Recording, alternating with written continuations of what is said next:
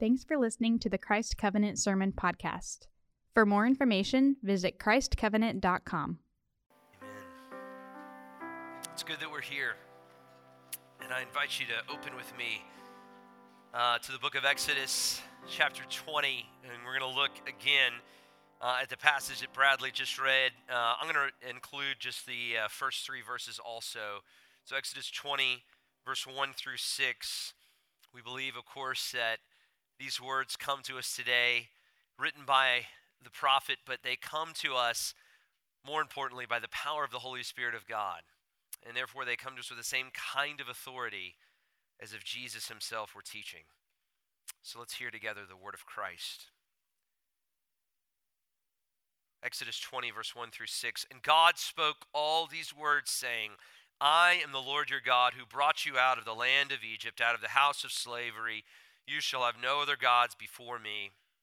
You shall not make for yourself a carved image or any likeness of anything that is in heaven above, or that is in the earth beneath, or that is in the water under the earth. You shall not bow down to them or serve them, for I, the Lord your God, am a jealous God, visiting the iniquity of the fathers on the children of the third and the fourth generation of those who hate me, but showing steadfast love to thousands of those who love me and keep my commandments. This is the word of the Lord. Well, if you were with us last week, we started this series on the Ten Commandments, more appropriately, actually titled or called the Ten Words. Uh, and as we said last week, we're actually trying to give you some words to meditate on as we look at these commandments. Last week, we talked about the rule of authority. And we said that God is saying in the first command, um, we're all attaching ourselves to authority. We're all looking for authority in something, something that will give us meaning, something that will give us substance. But what God is saying in the first command is, I have all authority. And so, if you really want to understand who you are and who you've been made to be, attach yourselves to me, to God. He is where peace is, He is where life is. But this week we come to the second command uh, that we're calling the rule of covenant. Uh, and of course, kind of the, the gist or the, the center part of the command is that you shall not make any graven image. Now, when I was a kid, and I remember learning the Ten Commandments, and you know, you come along to like uh, honor your father and mother, and you're like, oh gosh, like that's going to be a hard one to keep, you know. Or, you know, thou shalt not be a false witness, or thou shalt not lie, is how they taught it to us when I was a kid. And you're like, oh gosh, well, I'm never going to be able to keep that one. You know, even like remember the Sabbath days. Like, gosh, I gotta, you know, go to church all the time. But this one, I remember being a kid and being like, okay, number two, that's easy. You know, make no graven image. I got it. You know, I am never doing that. You know, I am righteous. Um, that was when I was a kid now as I've thought about this, uh, uh, you know, more deeply and, and obviously studied this more fully, I actually believe that the second commandment is the commandment that is disobeyed most often. I think it's the one that we fail to obey of um, all the other Ten Commandments. And I think that the, the failure to obey this commandment is right now uh, the, the problem of our country, the problem of the American church in particular. And I'll even go so far as that I think this might be the most important sermon of this whole series. So, with that as an introduction, let's look at the rule of covenant. And we're going to look at three things. First of all, what is the command? I think it's a, it's a hard command to understand at first. Secondly, what does it mean to disobey? What does it mean to obey this command? And then lastly, how do you obey it? So, first of all, what is the command? What is the rule of covenant. Now, in the early, early days of Christ's Covenant, before we even like launched as a church, I, I gave this analogy, um, and some of y'all have told me it was helpful, so I'm going to kind of use it again. But when I graduated from college, my parents got for me a Filson briefcase. We have that. Now, this is actually not a picture of my Filson briefcase, but it it looked kind of like this, and, and especially toward the end, it was super tattered and it was falling apart. I, you know, but every day from 2004 to like 2015, I used this briefcase. In fact, that particular briefcase that I'm talking about, I don't know that I've used any other product, you know, more than I've used it. I use it every day for 11 years. And, you know, it was such a well built briefcase. And, you know, in the end, it got really worn out. But Filson has a lifetime guarantee. And so I sent the briefcase back to, to make repairs on it. Well, it was so worn out that they couldn't repair it. And so you know what they did? You know what Filson did? They sent me a brand new briefcase free of charge. It's a quality company. And so, you know, between college graduation and now, because I love this bag so much, I, I have the Filson duffel bag, I have the Filson hanging bag. I bought both boys uh, a Filson duffel bag on their birthday, like literally their, their birthday. That was my birthday gift to them because if it's a lifetime guarantee, you might as well, you know, you might as well start soon. And so I love this company. I have a, a very deep and very special, very meaningful marketplace relationship with Filson. But it is only that. It is a marketplace relationship. It is based on the exchange of something. I give Filson money, they give me quality products. If they quit making quality products, guess what? I would quit giving them money. Or if I quit giving them money, they would quit giving me quality products. It is a marketplace agreement. And so many of our relationships are based on some exchange. But what God is saying to Israel is He is saying to them, I don't want a marketplace relationship with you. I want a covenantal relationship with you. This is what He's saying here. The, the word in the end for steadfast love, it's this beautiful Hebrew word, beautiful Hebrew word, hesed, and it means covenantal love. He's saying, I want to show you, Israel, my hesed love, my covenantal love. And it is love like you've never seen before. It is not based on an exchange, it is not based on performance, it is based on relationship. A covenantal relationship is more like the relationship that you have with your children. It's based on relationship. We don't, we don't base our relationship with our kids on an exchange. It's based on the relationship that we have with them father, son, father, daughter, you know, mother, son, mother, daughter. And, and, and because we are in that kind of relationship, there is in that relationship a covenant. There is a covenant that is not based on performance, it is based on the relationship that we are in with them. You know, the Dees kids are playing soccer. Now, the Dees family is not known typically for its soccer skill. John Kellis, it's actually fun to watch John Kellis play soccer. It's kind of like a combo between football and soccer. He uses the stiff arm, he lowers the shoulder. He probably, once those things like get you cards in soccer, John Kellis will probably quit playing soccer and switch over to football. But, you know, if you can just stiff arm and push kids down, it's very effective for four year old soccer. And so he's doing great. Imriana, of course, much more gentle in her approach, much more delicate. Um, but on Imriana's team, there's this there's this one little girl named Ryan, and she is a baller. I mean, she she's got moves, she's got skills, and so before the game, I was like, Imriana, pass the ball to Ryan.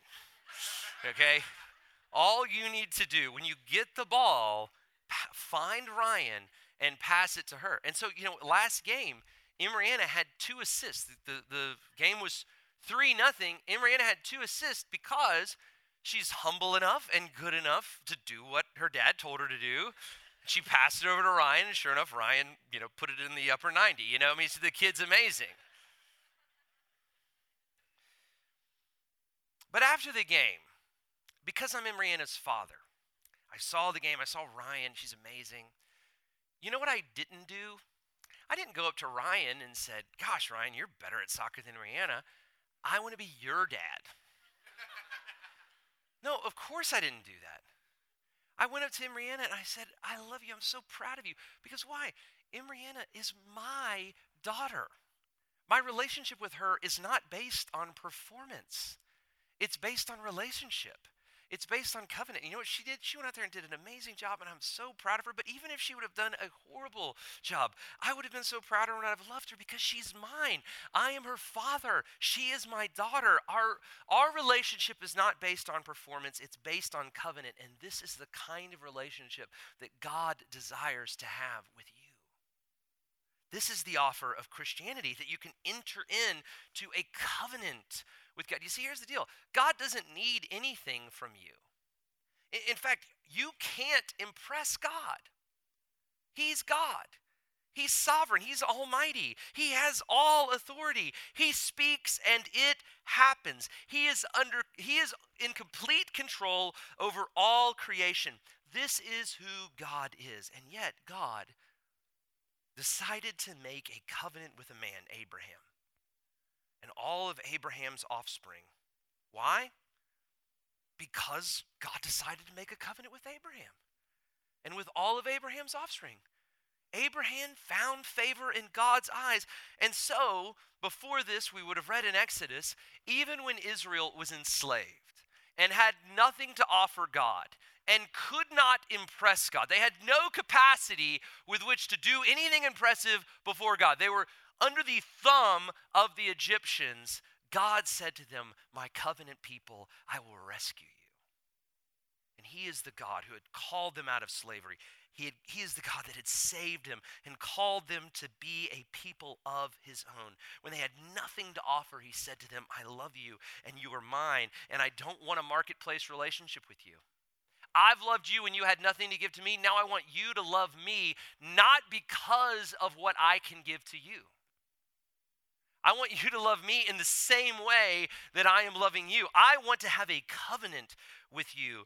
And, and what Christians believe is that this covenant, this covenant that God made with Abraham and to the people of Israel, he is now making with all who call on the name of the Lord. Those of you who were here earlier and, and heard Mari's testimony, God is saying to Mari, in Christ, and she believes this, in Christ, I'm making a covenant with you. It's not based on your performance. Christ has already accomplished everything that needs to be accomplished. But in Christ, as I read earlier, we can be the sons and daughters of God, where, where God is your covenantal father, where we are his covenantal children, not based on performance, but based on status of relationship. He is calling us to be his children in Christ. God is saying, This is what I want. I want a Hesed relationship and I want you to love me. But in order to love me, and this is so important, this is why this command is so important. In order to love me, you have to know me. In order to really love me, you have to know who I am. And so I don't want you worshiping a false image of me. I don't want you worshiping something that is not me. I mentioned this last week. But literally, while Moses is on Mount Sinai, getting this command, getting these 10 commandments, getting this law from God, getting this these terms of this covenantal agreement, what are the people of Israel doing beneath Mount Sinai? They are worshiping a false image. They have made an idol. Some of y'all are familiar with this. Is, we, we read this in Exodus 32, but it's not, it's not 12 chapters later in terms of timeline. It's happening at the same time. But Verse uh, 1 of Exodus 32, if you just want to read it quickly with me, it says, When the people saw Moses had delayed to come down from the mountain, the people gathered themselves together to Aaron and said to him, Up, make us gods who shall go before us. As for Moses, the man who brought us out of the land of Egypt, we do not know what has become of him. So Aaron said to them, Take off your golden rings that are in your ears and the, the ears of your wives and your sons and your daughters and bring them to me. And so all the people took all the gold that was in their ears and brought them to Aaron. And he received the gold from their hand and fashioned it with a graving tool and made a golden calf. I mean, literally, as this command is being given, this is what they're doing. And he said, These are your gods, O Israel, who brought you up out of the land of Egypt. And when Aaron saw this, he built an altar before it. Now, this is important. And he made a proclamation and said to them, Tomorrow shall be a feast to the Lord. Where's that? Let's let's go to the next. Uh, we need next slide. Ah, there we go. One more. One more. The Lord. Now, It doesn't, no, go back. It doesn't show up here. Um, but when you see Lord, some of your Bibles, the, the word Lord, look at your Bible real quick. It's going to have this word Lord in all caps. It's like a different font, kind of all caps. Your Bible may not have that. It's not a bad, bad Bible if it doesn't.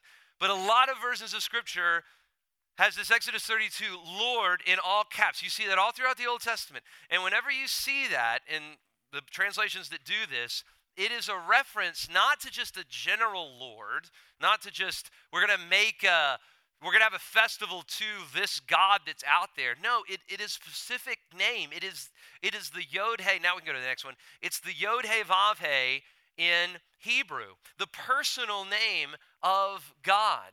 Now, some people will pronounce this word Jehovah. We actually know that is a mispronunciation of this. So, like, you know, no offense to Jehovah's Witness or whatever, but like the whole thing is based on a mispronunciation. Or some people pronounce this Yahweh, um, which we don't know if that's a correct pronunciation or not. We actually don't even know how to say this word because the, the, the, the, the rabbi, the, the, the priest of the temple, literally, when they were reading aloud the Old Testament scriptures, would not read this word aloud because it was the personal name of God. So we know how to spell it, Yod He Vav He, uh, in the Hebrew.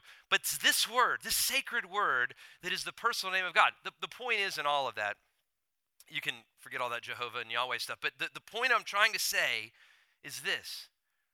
When, when, when Moses made the calf, or when Aaron rather made the calf, sorry, when Aaron made the calf, and he said, We're going to have a feast to the Lord. He was talking about the God of Israel. See what's happening here? What they were doing below the mountain, and this is so important to hear, they were worshiping God in name, but not in truth. They were worshiping the name of God, they were using the name of God, but they were not worshiping God in truth. And this is the great problem of the American church.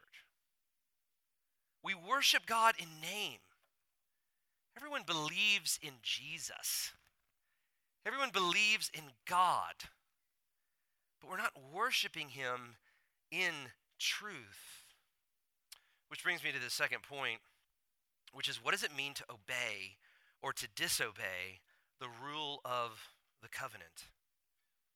You see, God wants to have authority in our lives, but He wants to be the one who has authority. He wants you to know Him, not an image of Him, not a false image of Him, not just something that we craft in our mind and say, This is the Lord.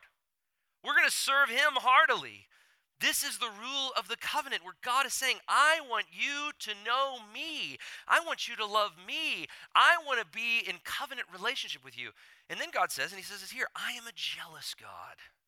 I'm a jealous God. Now, this is interesting.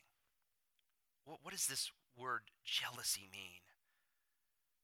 Uh, Oprah, when she was in her 20s, she tells this story. Uh, she was at a church service, and the preacher was preaching, and he was talking about um, the attributes of God. And he was saying, you know, God is almighty, God is all powerful. And then he said, God is jealous. And Oprah this is kind of this famous thing. She'll say, she said, you know, when he said that, I thought, you know, what is God jealous of? What does that mean? How could God be jealous? And, and she says that was kind of the moment where she broke away uh, from Christianity. So, what does this mean? Uh, isn't jealousy like a bad word? Well, there, there's kind of two big definitions of jealousy, and they both apply here. So, the first definition jealousy is being fiercely protective or vigilant of one's rights or possessions.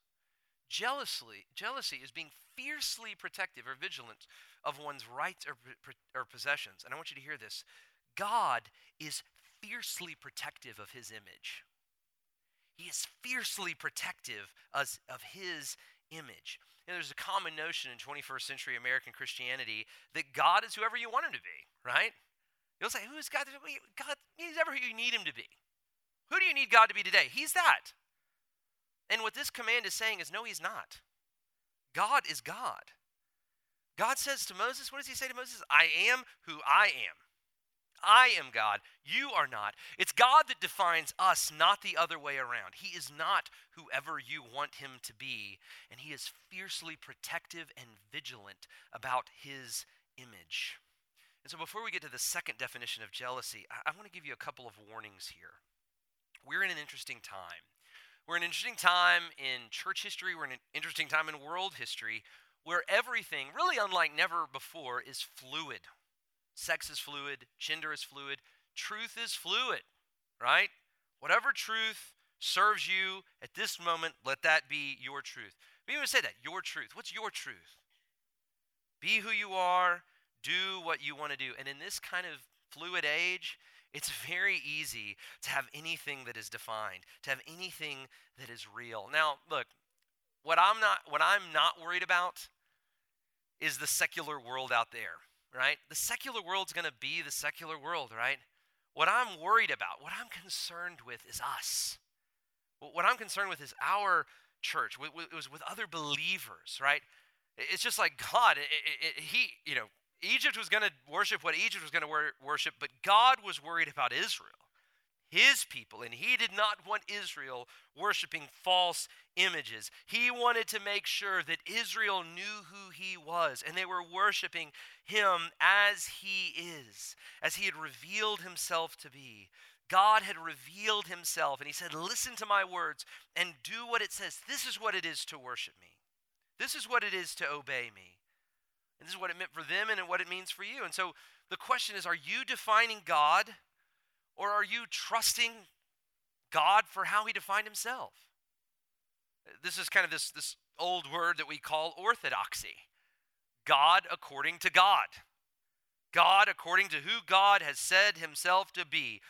God according to how he has revealed himself to be. It's what the reformers called sola scriptura. That the scriptures, that God's word is our rule of faith and practice. And God is not defined by an image. You know, eh, when the temple in Israel was built, every other temple in the ancient Near East, every other temple in the ancient world, you know what it would have had in the middle of it? You know what every temple had in the middle of it? An image, a carved image, an image of whatever God it was made to.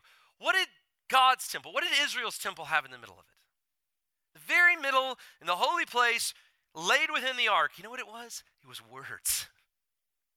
It was these words, actually the commands of God, the, the voice of God speaking, saying, Don't define me by some image. Listen to my word. And throughout church history, people have put forward an image of God, a representation of God that is not God. And he hates it. He hates it. He is vigilant about his own image. And so, what I want to do for just a few minutes is to spend some time showing you some calves, if you will, that, that I think we see around us, that I think are real threats to God as He wants to be known. Real calves that I think all of us at some point or another can be, can be drawn toward. Calves that I think are, are very prevalent in the church today. And the first calf is what I will call the moralism calf. This calf works in self righteousness. Christianity is primarily about behavior, right? You are a good Christian if you do these things. I was, you know, when I was a kid, I, I, I was a part of a church that kind of tended toward this. And, and, and it, was, it was a church that was a bit based in fear, right? Good Christian doesn't drink, doesn't smoke, doesn't cuss. He goes to church every Sunday. He puts his offering in the offering plate, and he is seen putting it in the plate every week. And again, good behavior, morals, these are good things. These are things that God has designed, but it is not ultimately what God desires from you. God wants you first. He wants you to know and love Him, to be in covenant with him. If my children always obeyed me, if they always did what I told them to do, but hated me, what good is that? What, where does that get me? It's not what I want from them.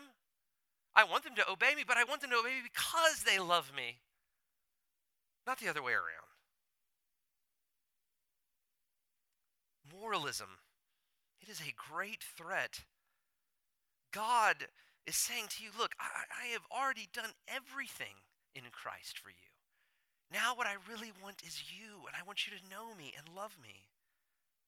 You know, the moralism calf is defined by fear and shame.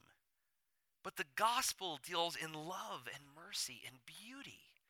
Is this your spirituality? Are you drawn to, to God because of his beauty and because of his love? The moralism calf is marketplace, right? People that kind of worship the calf of moralism, they eh, this is self-righteousness. It's right. It's it's I've done this. I'm good. And God owes me big time. It's marketplace. I have obeyed you, Lord. I have done what you've said. But the gospel is covenantal.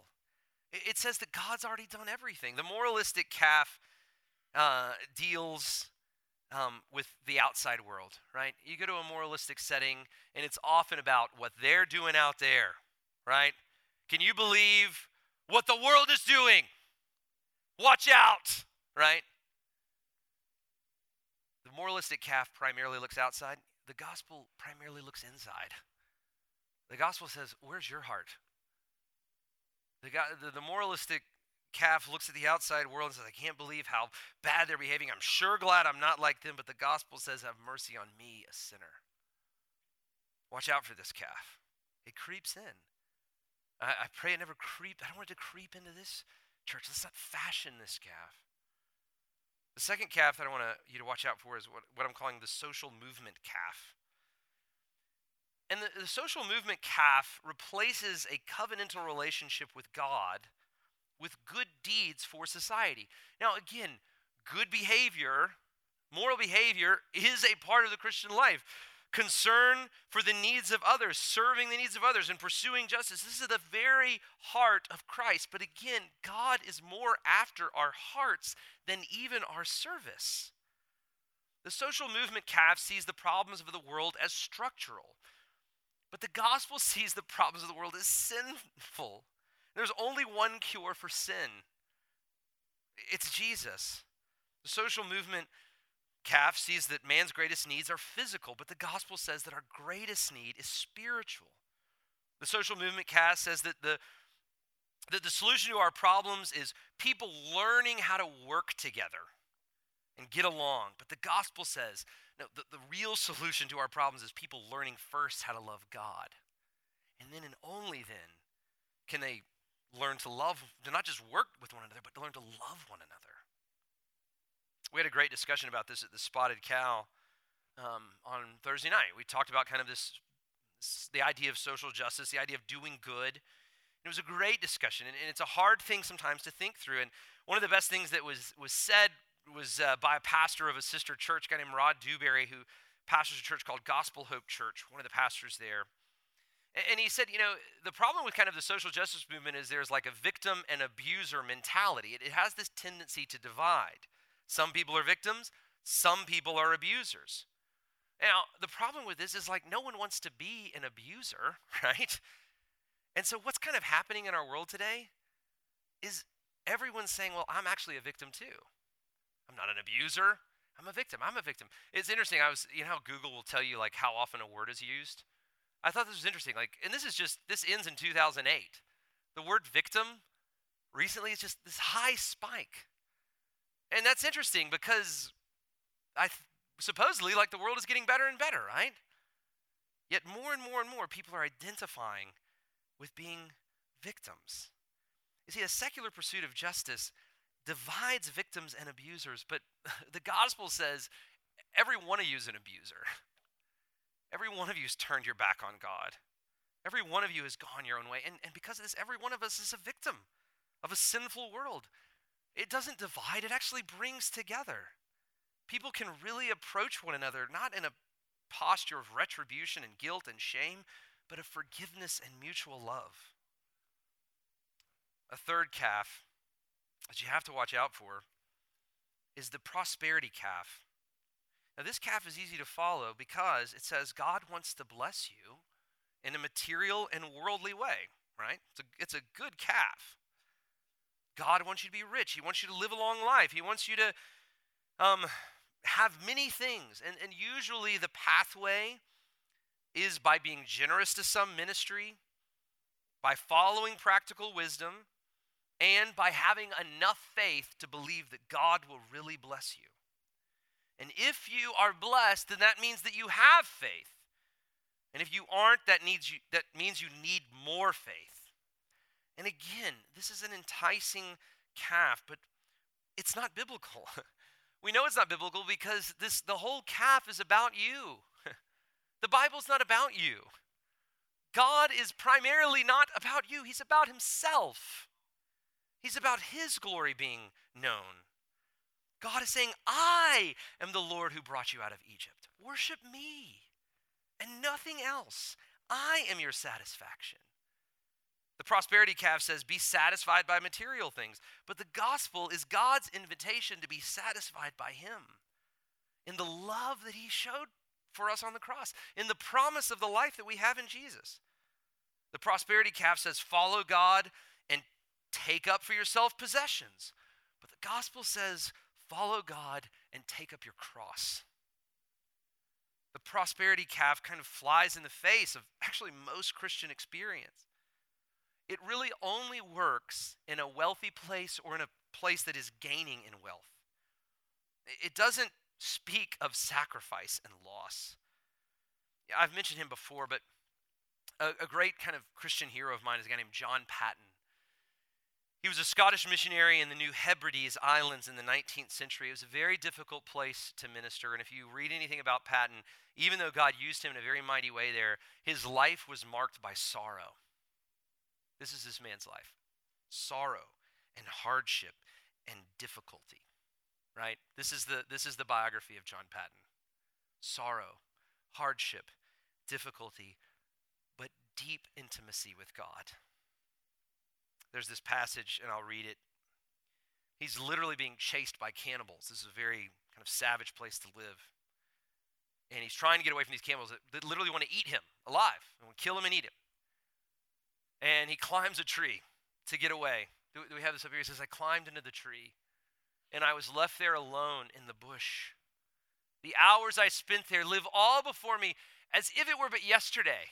I heard the frequent discharge of muskets and the yells of savages.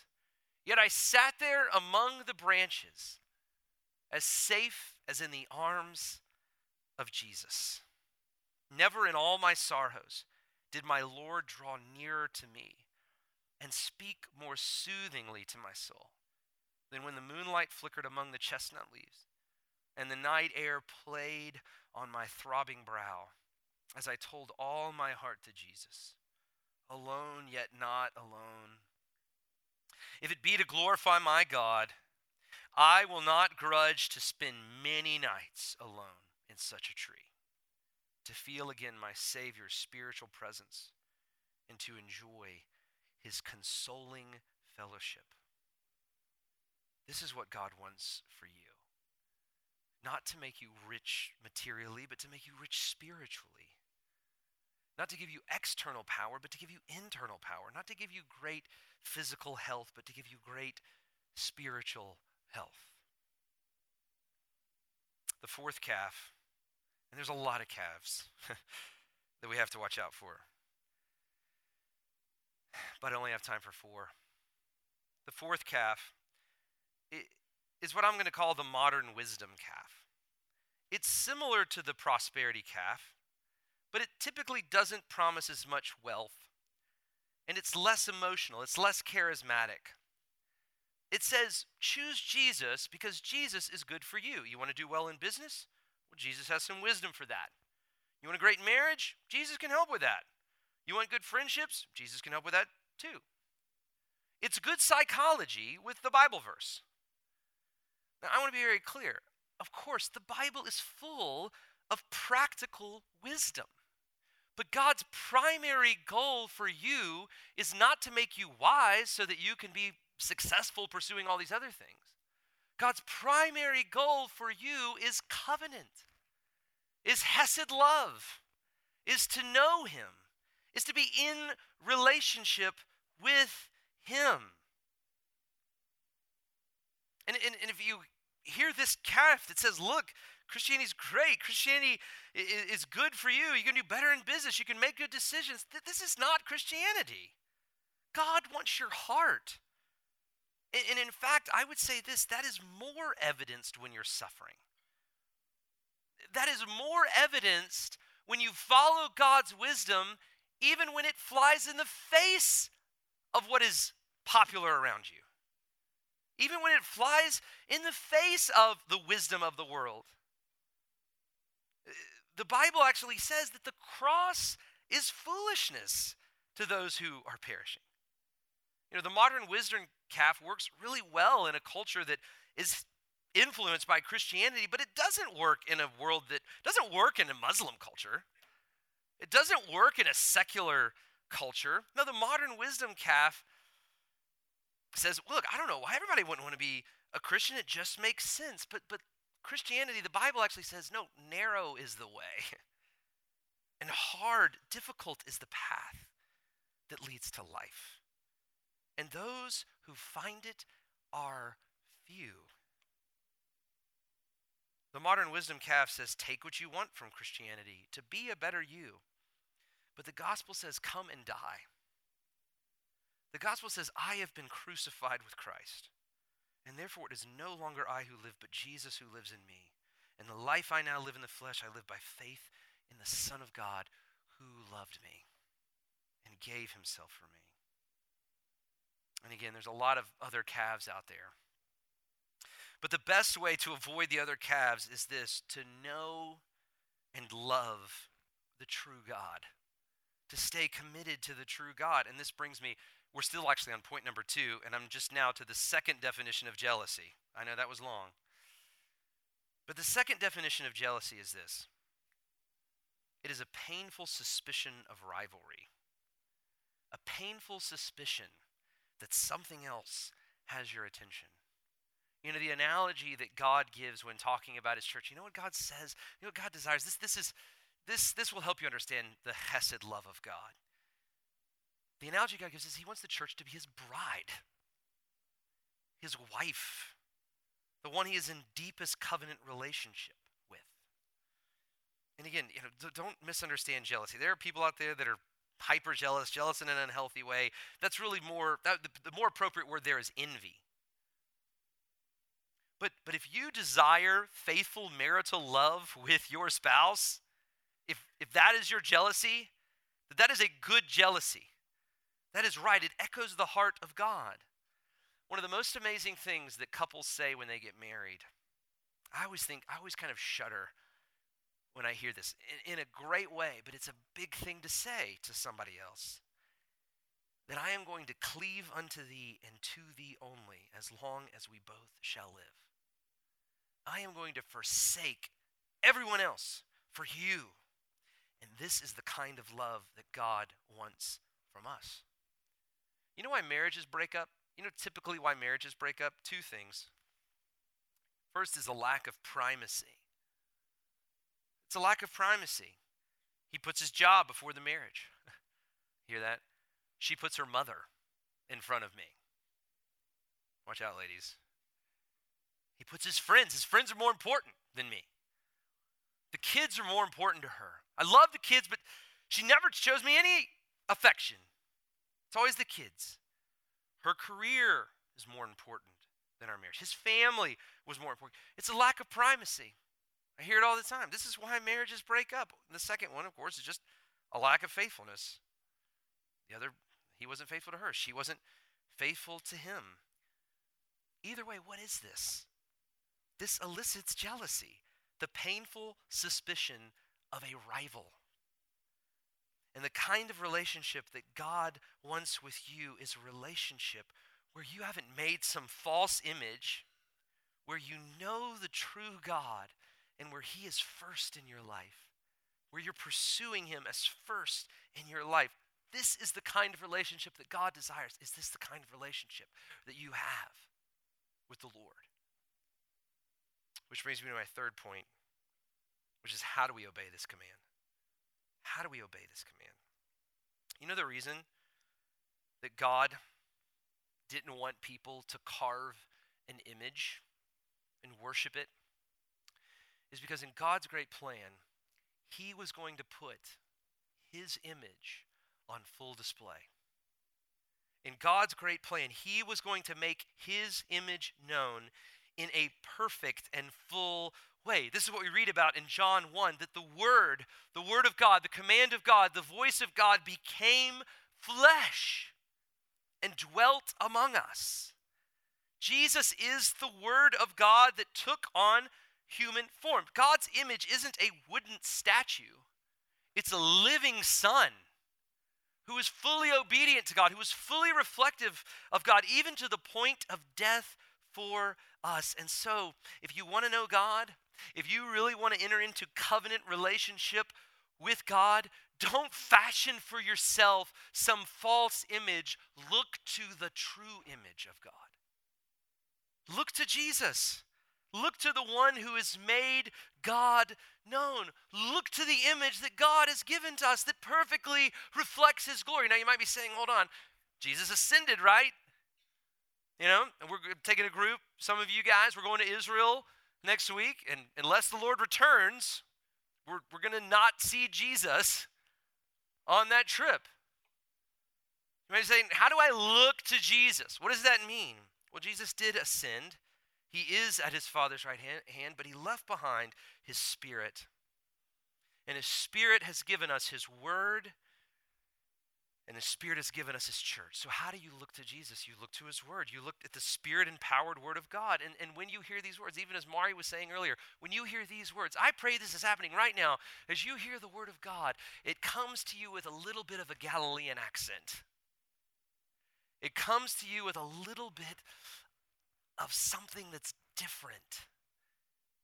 Something that's that, that you don't hear when you just hear normal words. It comes to you with a power that is the voice of Jesus speaking to your heart and convicting you and moving you. That's the spirit empowered word, but but Jesus also shows himself to us in his church. When the people of God gather together, when the people of God love one another. Even as Mari was saying earlier, she gathered with these women and saw their lives and saw their faith. Jesus came alive to her. So don't neglect this. Don't forsake his word. Don't forsake his people. Don't forsake meeting together. Don't forsake this, this discipline of beholding God together, of pursuing the image of Christ as he is showing himself together to be transformed by him. Because look, here's what God wants to do. This is 2 Corinthians 3:18 says we all with unveiled face beholding the glory of God are being transformed into the same image from one degree of glory to another. For this comes from the Lord who is spirit. What is the holy spirit doing? He is displaying the image of Christ so that we can behold the glory of Christ and be transformed to the image of Christ. If I was writing, if I was Eugene Peterson and writing the message version of the Bible, I would write it like this. If you look to Jesus, if you see his glory by the power of the Holy Spirit in his word and through his church, then you will be changed and you will be conformed into the image of God whereby God can increasingly show his glory through you. Do you see what God wants to do in you? This is why God says, don't carve an image. God's saying to you, you don't carve an image because you know what? God is carving an image. God is carving an image in you. He's saying, by showing you Jesus, I'm actually making you into the image of myself. I am showing my glory through you. And in God's great plan, may his image scatter throughout this city and scatter throughout this world so that his power and goodness and glory can be known. And let's pray that God would do that in us. Father, I pray that you would do this in us, that we would be a people not given to images that we carve, that we shape, that we fashion, that are easy to worship that promise so much but can give so little. Father, I pray that we would look to Christ, the perfect image of the invisible God.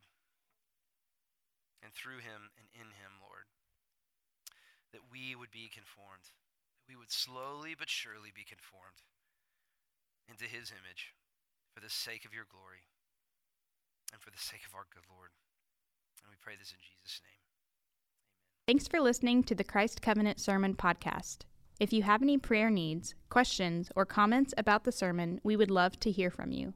So please text us at 678 951 9041 or feel free to email Jason at jason at christcovenant.com.